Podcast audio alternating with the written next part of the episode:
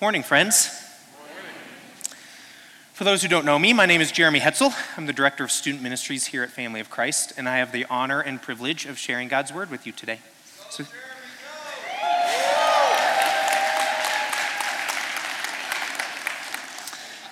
thank you. Man, it's great to have a good welcome.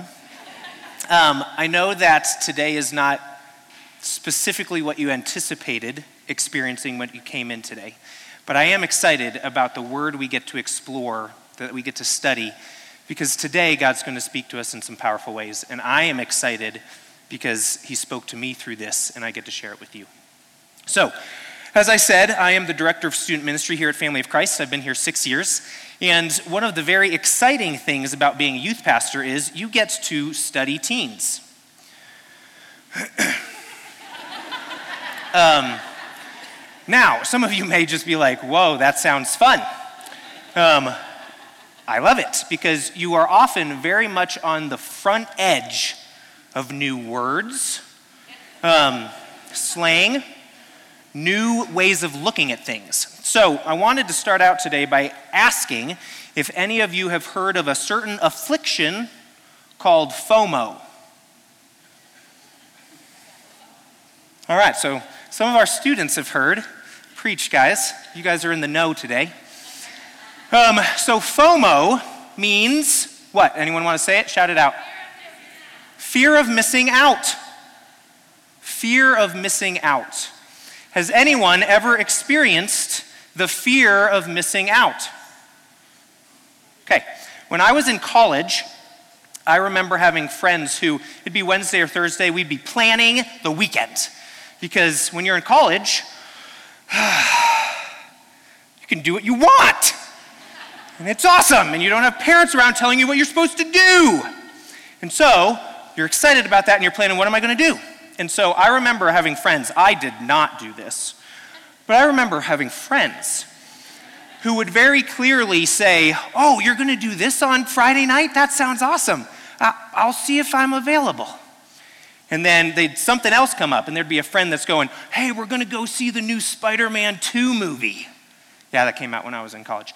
Um, Dude, yeah, I'm so stoked about that. This is going to be awesome.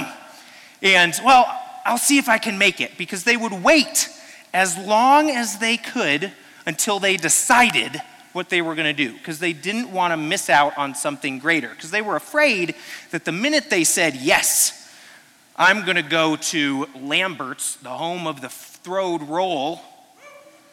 Branson people, peeps, yeah? Um, that's what I'm going to do Friday night. As soon as you decided that, someone else was going to say, dude, we're going to Silver Dollar City. Dang it. I wanted to go to Silver Dollar City. And so then you're either backing out on your friends or you're just always afraid. I think today there is much more FOMO because of social media, because you constantly know what everyone is doing.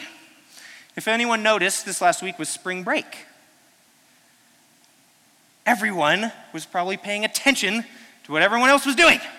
And if you were one of those lucky people who had a staycation, then you saw what everyone was doing. You're like, man, why can't I do this? So, first, I wanted to introduce you to this new word.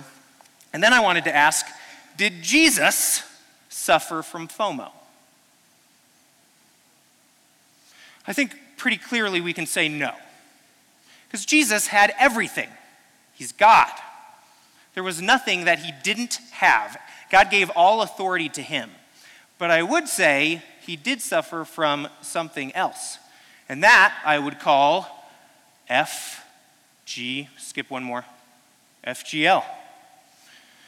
Jesus suffered from the fully generous life. Tough. He gave so fully of himself in so many different areas that that's what we're going to talk about today. So, as we've been going through this series on the table, one of the things that we have explored is the different ways that Jesus invites people to the table. Today, we're going to explore the different ways Jesus is generous and how he gathers people around him and what that looks like and what that means to being generous. So, if you have your Bibles, or your phones that have uh, apps on them, etc., please go to Luke chapter 19. We're going to read from Luke chapter 19 first, and then we're going to go to Luke chapter 18. And we'll start at verse 1. Luke 19, verse 1. Jesus entered Jericho and was passing through. Now, stop. Jesus was passing through Jericho, which means his destination was not Jericho. He had another place to be, he had another focus, a goal. I've got to get here. He's passing through. How many of us are ever passing through places? We try to pass through Target. Maybe that's a little slow. But sometimes we're driving places and you see someone on the street and we're just passing by that street. We're not, we're not stopping at that street to talk to someone, we're passing through. Jesus entered Jericho and was passing through. A man was there by the name of Zacchaeus. And we all know Zacchaeus. He was a wee little man. Keep that in mind as we go through this. Zacchaeus, a wee little man. He was chief tax collector and was wealthy. Now, tax collector, so was he liked and appreciated? Was he loved? Man, people just wanted to run up and hug that little man. no. they probably hated his guts because he was wealthy. And why was he wealthy? Because he stole their money. He was a swiper. Swiper, no swiping. I had to say that because I'm a dad with young kids. Make sure the kids are paying attention. All right, so he's wealthy, and it's because he's stolen lots of money from people. He wanted to see Jesus, who was walking through, but being short man, he could not because of the crowd. So he ran ahead and climbed a sycamore tree to see him, since Jesus was coming that way. Jesus was, I'll back up. God was generous by planting that sycamore tree. I'd never thought about that until Friday night. God made sure that fig tree was there so short little man could see Jesus so he could tell him to come down out of that tree and go to his house. He knew way back in the day that Zacchaeus was going to need that tree, and he provided it. He was generous, even with plants. It's cool. Uh, so he ran ahead, climbed a sycamore tree to see him since Jesus was coming that way. When Jesus reached the spot, he looked up and said to him, Zacchaeus, come down immediately. I must stay at your house today. Was Jesus' plan to stop in Jericho. You could argue maybe because he's God and he knows everything. But no, he was passing through Jericho and he saw Zacchaeus, and by the Holy Spirit and God the Father speaking to him, he said, No, I got to stop here. I got to stop right now. I'm to talk to that wee little man and I'm to hang out at his house. And that's what they did. They hung out together. So Jesus was generous with his time. Number one, Jesus was generous with his time. He could have stayed on task, which there's nothing wrong with that. We got any type A people here? We got any type B people here? We'll stop all the time. There's nothing wrong with that. So, he invites him over, he talks, he shares. And by that encounter, while being at Zacchaeus' house, Zacchaeus responds by saying, So he stood up, verse 8. And I wonder if it really looked like he was standing up. but Zacchaeus stood up and said to the Lord, Look, Lord, here and now I give half of my possessions to the poor. And if I have cheated anyone out of anything, I will pay back four times the amount. God so impacted his life and his heart that then Zacchaeus was generous above what he had stolen from people. So God's generosity with time impacted a sinner to be generous. Pretty cool. All right, now let's go to Luke 18. And by the way, I did not pick these verses. I think they're great. Pastor Dyer set this whole thing up, so I'm just following his. All right, Luke 18, starting at verse 18. A certain, a certain ruler asked him, Good teacher, what must I do to inherit eternal life? Why do you call me good? Jesus answered. No one is good except God alone. You know the commandments do not commit adultery, do not murder, do not steal, do not give false testimony, honor your father and mother. All these things I have kept since I was a boy, he said. When Jesus heard these things, he said to him, and this is where God is generous again, because he is generous with hard words. Have you guys ever had to say something that was very difficult to someone that you loved? That's hard. It's hard to be able to speak truth when you know that person doesn't want to hear it. For a lot of us, it's very easy in that moment to just kind of ease off and, and say nothing because we want to maintain that relationship. And I understand that temptation, but God calls us to say hard things sometimes to people that we love. And so in this moment, Jesus was being generous with his words to this rich young, rich young ruler. He says, You still lack one thing. Sell everything you have and give to the poor, and you will have treasure in heaven. Then come follow me. Sell everything you have. That's hard. We like our stuff. We don't want to give up the stuff that we have worked hard to earn. Um, sell everything you have means your house, your car, your gaming system, your phone.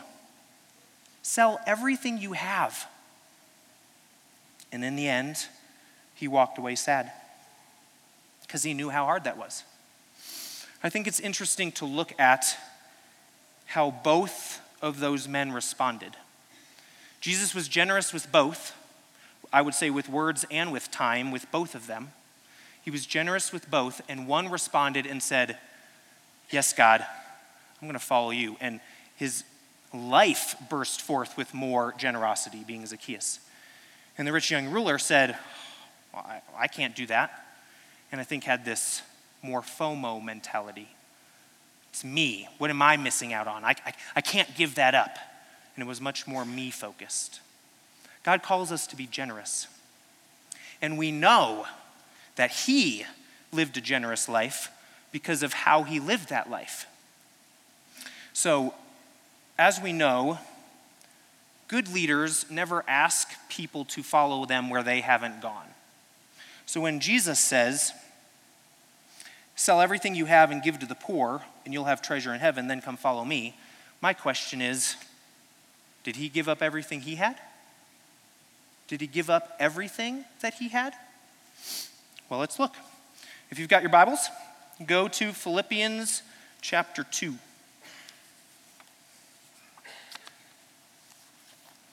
Philippians 2. We're going to read verses 3 through 8. it's on page 1818 in my Bible. if that helps you any. Philippians 2 3 to 8 says, Do nothing out of selfish ambition or vain conceit, but in humility consider others better than yourselves. Each of you should look not only to your own interests, but also to the interests of others. Your attitude should be the same as that of Christ Jesus, who, being in very nature God, did not consider equality with God something to be grasped, but made himself nothing, taking the very nature of a servant, being made in human likeness, and being found in appearance as a man. He humbled himself and became obedient to death, even death on a cross. Jesus gave all of himself to everyone that was around him.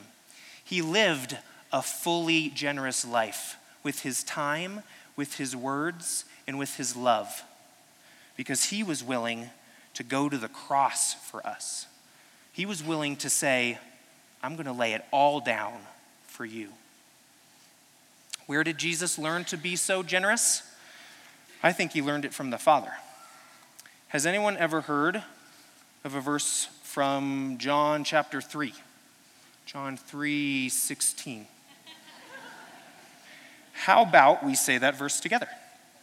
For God so loved the world that he gave his one and only Son, that whosoever believes in him should not perish, but have eternal life. Jesus learned from the Father what it means to give everything. God the Father gave everything by giving us Jesus. And then Jesus lived 33 years being generous to everyone he encountered, even to the point of having no home. In Luke chapter 58, sorry, Luke doesn't have 58 chapters. In Luke chapter 9, verse 58, It says, and this is Jesus speaking, because someone had asked him, as they were walking along the road, a man said to him, I will follow you wherever you go. And Jesus replied, Foxes have holes, and birds of the air have nests, but the Son of Man has no place to lay his head. Jesus gave everything. Jesus lived an incredibly generous life, and I think he calls us to do the same. And I think that's one of the things that I love about our church, because we talk about giving of ourselves all the time. And that's not just time, and it's not just finances, it's all of it.